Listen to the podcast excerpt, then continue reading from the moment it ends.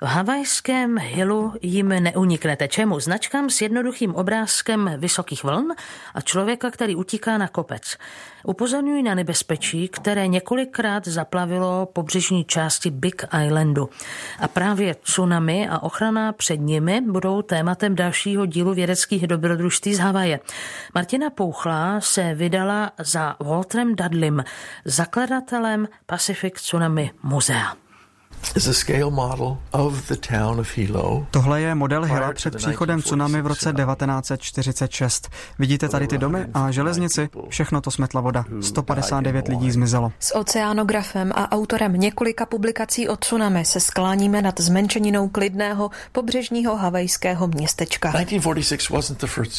V roce 1946 ale na ostrov nepřišla první tsunami, ale lidé rychle zapomínají, takže byla velkým překvapením. O následcích se můžu ostatně přesvědčit sama.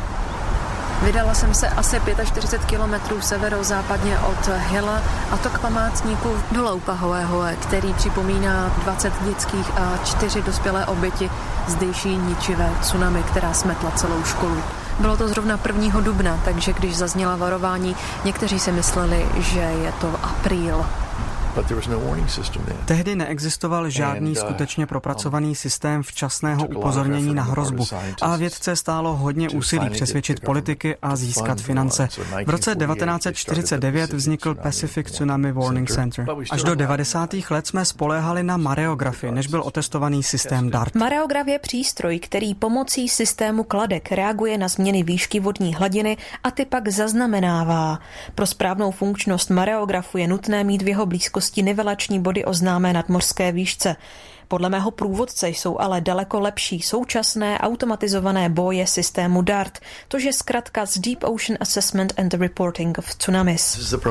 Tohle je prototyp, který jeden z autorů daroval muzeu. Je to válec, který má uvnitř další válec. Ten je vystaven tlaku mořské vody. Ostatní části jsou vyplněné počítačovými čipy a bateriemi. Když přes válec přejde vlna, tlak vody nad ním se zvýší. Tsunami nejsou na hladině otevřeného oceánu příliš vysoké, ale tahle věc zachytí zachytí i o centimetr vyšší sloupec vody. Dokáže odfiltrovat vlny generované větrem i vlivy přílivu a odlivu. Jde vlastně o kombinace dvou zařízení spojených kabelem, popsaného snímače na dně a plováku s anténami. Do ústředí se informace předávají přes satelity. Výsledky jejich vyhodnocení pak putují do všech ohrožených států v oblasti. Pokud ale vznikne zemětřesení tady na havajském Big Islandu, tsunami se objeví velmi rychle a času na evakuaci je málo. Máme značky, které upozorňují, že vstupujete nebo vystupujete ze zóny tsunami a šipky ukazující směr evakuace. Ale nejsem si jistý, zda tomu všichni návštěvníci rozumí a zda vědí, co je třeba okamžitě udělat. Tam se tedy, čím bych se jako osoba nacházející se právě teď v rizikové zóně měla řídit.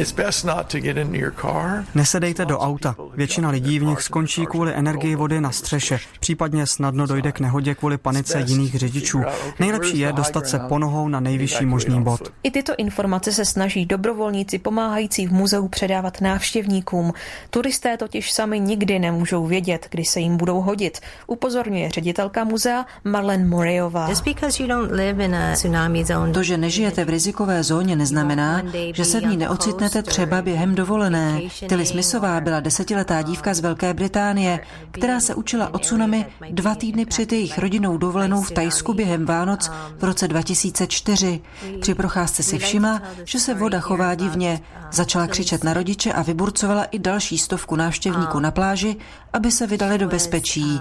Zachránila je díky tomu, že dávala pozor při výuce. Tsunami, které tehdy způsobilo zemětřesení v Indickém oceánu, mělo za následek přes 220 tisíc obětí ve 14 zemích.